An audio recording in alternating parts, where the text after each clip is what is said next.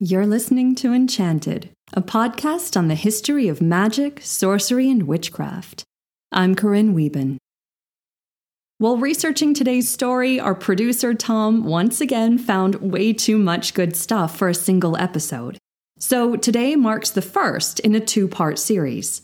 Today's episode examines the witchcraft trials of Anne Pedersdotter in 16th century Norway, while the second will explore the many works Anne's story inspired including multiple plays and operas, and even a heavy metal album. But for now, let's get on with the show.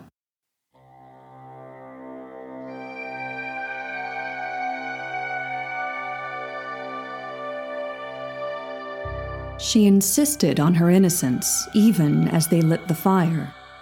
On April 7, 1590, Anne Pedersdotter was burned for witchcraft in the city of Bergen, in the Kingdom of Denmark, Norway. Remarkably, this was not the first time Anne had been tried for witchcraft. Though witch trials would become more frequent in the following century, Anne was one of the first women in Norway to be tried and executed as a witch.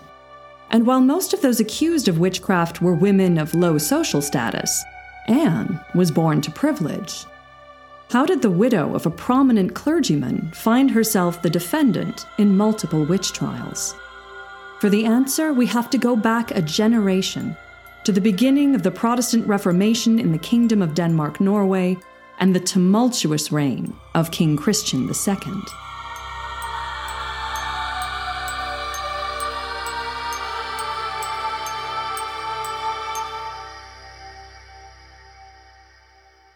The Protestant Reformation officially kicked off on October 31st, 1517, when an Augustinian monk named Martin Luther nailed his 95 points of argument against the sale of indulgences by the Catholic Church to the door of Wittenberg Cathedral in Germany. By 1521, Luther's refusal to recant his position on reform led to a schism in the Church with backing from powerful princes who supported Luther's agenda. Over the next several decades, Lutheranism spread throughout the Holy Roman Empire and into Scandinavia, and the first battle lines were drawn between Catholics and Protestants. The early decades of the Reformation in Scandinavia saw a desire for slow transition and conservative policies. This is most likely due to the precarious political situation of the kings of Denmark. A brief union between the kingdoms of Denmark, Norway, and Sweden officially dissolved in 1523, with Sweden declaring its independence and crowning its own king, who swiftly brought Protestantism to the country. In that same year, King Frederick I of Denmark was also crowned after the successful overthrow and imprisonment of his nephew and predecessor, Christian II. And within the year, Frederick once again brought Norway into reluctant union with Denmark. His death in 1553 sparked a war between Catholic supporters of the former King Christian II and Frederick's son, also helpfully named Christian. Frederick's son won the day, much to the dismay of Danish Catholics, and was crowned King Christian III of Denmark and Norway in 1537. So when Protestantism arrived in Norway in 1537, it was by royal decree. Although Christian III made Protestantism official in Copenhagen, he did so with an eye toward maintaining stability in the rest of his kingdom. Not wanting to disrupt his realm's economic or political workings, Christian III allowed much of Catholicism to remain, especially in Norway. The population largely remained Catholic, Catholic churches retained their status and property, and even if you were to walk into a Reformed church, you were likely to see many of the same decorations, the same rituals, and even, in many cases, the same priest. Most importantly, since the adoption of the Reformed religion brought with it a further implied surrender of Norwegian independence to Denmark, the king remained diplomatically cautious. In a letter to his governor in Norway, the king urged his officials to act, quote, gently and cannily, so that, quote, no dismay and discord may arise among the poor, simple, and foolish peasantry in the country. But by the 1560s, the next generation of reformers had grown impatient and began pushing for more radical changes with a new urgency. One Danish theologian complained that the pace of change was so slow that even in Reformed churches, the people, as he put it, quote, Unfortunately, so help us God, will not allow one single idol or image to be removed from their churches. Adding to this pressure was the fact that the Catholic Church had finally begun to create a program to answer the critiques of the Protestant movement, doubling down on traditional doctrine and policy at the Council of Trent, an 18 year long ecumenical council convened in 1545. Before its conclusion in 1563, the Council of Trent encouraged clergy throughout Europe to push back against Protestant reformers and rejected nearly all points of Protestant belief and practice. The result, predictably, was the equal and opposite reaction of increased radicalization among Protestants. By this time, King Christian III had died, and in 1559 his son and heir was crowned King Frederick II. Thanks largely to his father's cautious religious and economic policies, Frederick inherited a strong and prosperous kingdom, with political power centralized on the crown's authority. Despite the influx of Calvinism and other more radical Protestant ideologies into his kingdom, Frederick continued his father's policy of non interference preferring to ignore calls for Lutheran leaders to unite against other Protestant groups. However, Frederick died suddenly and unexpectedly in 1588 at the age of 53. His son was just 11 years old when he was crowned King Christian IV. With the king too young to rule on his own, the regency of Denmark Norway was handed over to a ruling council, led by Christian's chancellor.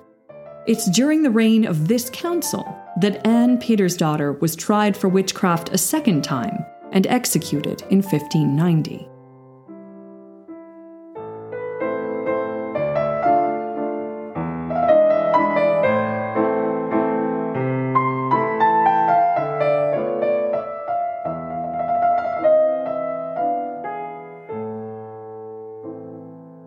But Anne's troubles began much earlier in the midst of growing religious and political tensions, starting with the death in her husband's family.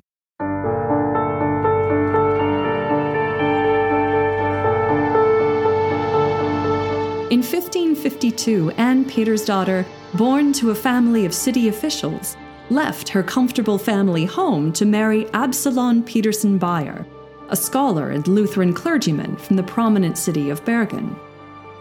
After losing both his parents at the age of six, the orphaned Absalon was cared for by his foster father, Gebel Petersen, the first Lutheran bishop of Bergen. Gebel sent Absalon to attend university in Copenhagen, where he met Anne's brother, Soren, and in Wittenberg, where he studied under one of the leaders of the Lutheran reform movement. After Absalon returned to Bergen and married Anne, Gebel secured his foster son an appointment as a theological lecturer at Bergen's cathedral school. But soon after, in 1557, Bishop Gebel died. Absalon had lost a powerful champion, and Bergen had lost one of the last champions of a slow transition to Lutheranism. Despite the objections of the city council, Gebel's successor, Jens Skjelderup, soon embarked on an extensive campaign to remove religious images from Bergen's churches. In 1568, a commission of several Danish noblemen paid Bergen a routine visit and were horrified to find Catholic religious images, including wax sculptures, engravings, and side altars, still littering the Protestant churches there.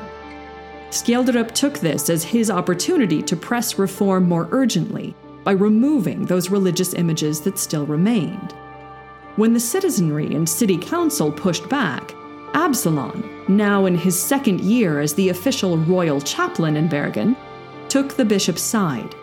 Lamenting in his diary that the secular authorities clung to idolatry because the images were still, as he put it, worshipped by some old women.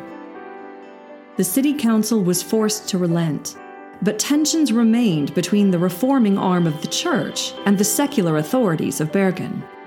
By Christmas of 1570, the new bishop not only removed images and side altars, he also went beyond required regulations by removing five of the seven images on the high altar of the cathedral. When city officials objected to this removal of beloved religious figures, Skjelderup declared that even those last two remaining images would also have to go.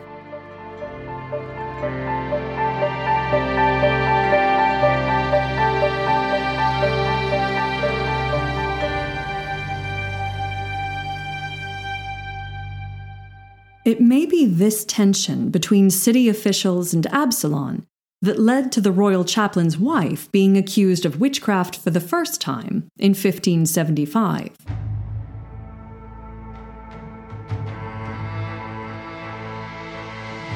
Fifteen years after Gebel Petersen's death, Anne was accused of using witchcraft to cast a fatal illness on her husband's foster father, so that, as the record states, Master Absalon, her husband, could become bishop. The case against Anne was not a strong one, and the accusation was most likely intended to damage Absalon's reputation and authority in the city. Thanks to his position as royal chaplain, Absalon secured a pardon for Anne from King Frederick II, and she was freed from all charges.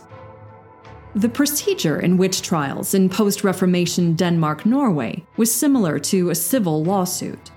An injured party must be present to directly accuse the alleged witch and to testify to the harm she had done to them or their property.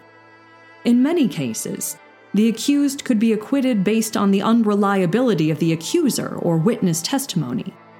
This was especially true when the accuser or witness was a relative or a known enemy of the accused. However, local courts tended to factor in the community's feelings about both witchcraft and the accused into their judgments. To prevent witchcraft accusations from being used as a local political tool, a measure that was probably inspired by the case against Anne a year earlier, King Frederick II declared in his 1576 Kalundborg Articles that no one convicted of witchcraft in a local court should be punished until their sentence was confirmed by a higher county court. After this ordinance was put into place, around half of those accused in lower courts were acquitted by county courts. But once accused, the suspicion of witchcraft was difficult to shake off. Unlike in Catholic areas where inquisitorial procedure employed torture during the trial to elicit a confession from a perceived heretic, Protestant officials in Denmark Norway made regular use of torture after the accused was convicted of witchcraft. This was meant to give convicted witches a final opportunity to fully confess their diabolic crimes before their execution, while a priest prayed and urged them to name any other witches involved. Understandably, many of those convicted of witchcraft named others in order to appease officials and end their ordeal. As in the 1612 trial of Maren Neal's daughter, who denounced another woman from her town while under torture. Before her execution, however, Maren retracted her accusation. While the testimony of a convicted witch was not considered strong enough to lead to subsequent trials, those who found themselves named discovered that their neighbors and local officials regarded them with increasing suspicion. The woman Marin Maren daughter named, though Maren later recanted, was tried and convicted of witchcraft just seven years later.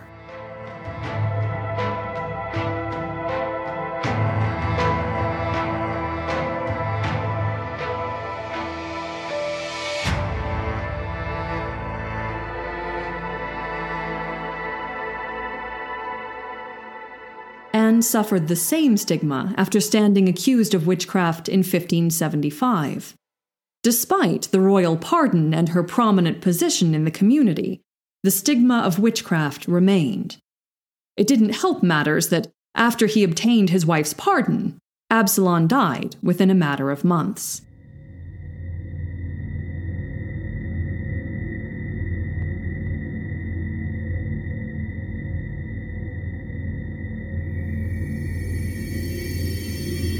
Now a wealthy widow, Anne received further favor from the king, who freed her from all taxation. A combination of jealousy and suspicion surrounded Anne. She became increasingly isolated, and as rumors continued to circulate about her, she reacted with increasing hostility. After 15 years of growing isolation and tension, Anne was summoned once again to stand trial for witchcraft. This time, she stood accused of murdering six people, including a child, using diabolic powers to cause fatal illness in each. The witnesses who testified against her included family friends and neighbors, and even her own maid, Elena. Elena, who had served Absalon and Anne for over two decades, testified that at Christmastide, Anne transformed her into a flying horse and used her for three nights to travel to a gathering of witches. While there, Alina said she overheard the witches plotting to sink all ships sailing into the largest port in Norway, to raze all mountains to the ground, and to wreak havoc with a massive tidal wave. As the witches moved to carry out their evil plot, however, an angel all in white arrived and prevented them. Other witnesses testified that they had seen Anne in the company of demons. At first, Anne refused to attend the trial, saying that the charges against her were patently false and ought to be dismissed. Officials, however, dragged her into court, where she defended herself with remarkable willpower and skill. When witnesses accused her of killing a child, she quipped, Many children die. I have not killed them all. But despite her standing in the community and protests from members of the Lutheran clergy, the court found her guilty of witchcraft and sentenced her to death by burning. She died on April 7th, 1590 two days shy of the 15th anniversary of the death of her husband.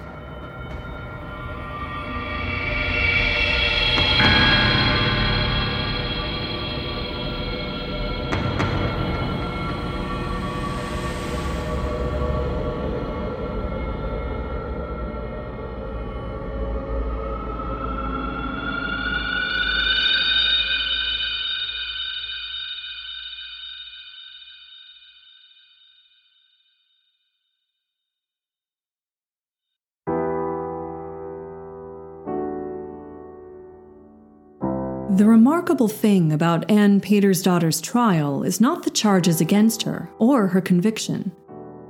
The remarkable thing is how early it took place. Compared to the sheer number of trials for witchcraft in Denmark and Norway in the 17th century, trials for witchcraft in Anne's lifetime were rare and sporadic. The extensive witch hunting fever that seized Scandinavian officials from the 1620s onward had not yet taken hold. Of the roughly 800 people tried for witchcraft in Norway between 1539 and 1754, about 300 were sentenced to death, but only 12 were prosecuted a second time following a prior acquittal. Like many women accused of witchcraft over the centuries, Anne may have had little control over her own fate. Both of her trials appear to have been motivated by the same tensions, suspicions, and jealousies that would fuel witchcraft accusations for the next century. In this case, Anne found herself trapped between the citizens of Bergen and the clergy whose reforms they increasingly resented. The foundations of Anne's conviction were laid with Gebel Petersen's death and Skjelderup and Absalon's push to strip Bergen's churches of their beloved religious images. A few factors explain why witchcraft became a central concern and why death was invariably the punishment for witchcraft in the Kingdom of Denmark Norway. The first is that Norway's witchcraft trials, including Anne Pedersdotter's trials in 1575 and 1590, followed the increased radicalization of reform in the country's transition to Lutheranism. Prior to the Reformation, all magic, whether beneficial or harmful, was considered heretical under Catholic law and mostly remanded to church courts for prosecution. After the Reformation, the official legal stance on magic began to change, and without church courts or Catholic officials to oversee them, all trials for witchcraft fell under secular jurisdiction. With the theological aspect of heresy gone from witchcraft, the accused were judged by the harm they had allegedly done their fellow citizens. By the 17th century, the Ordinance of 1617 would distinguish between true witches, those accused of making a pact with the devil, and practitioners of secret arts, which included beneficial magic, anti witchcraft, and divination. The Protestant theology of Denmark Norway held true witchcraft as a crime that provoked God's wrath above all others. It fell to the king and his judicial officials to torture and execute witches, not necessarily to save their souls, but to demonstrate to a jealous God that the king would do all in his power to cleanse his realm of witches before divine wrath, in the form of famine, disease, or war, could destroy it. On June 26, 2002, a memorial stone was unveiled in the city of Bergen. This stone, called the Witch Stone, stands as a monument to those executed for witchcraft in Bergen between 1550 and 1700. The inscription reads 350 sacrificed to the fire in a miscarriage of justice.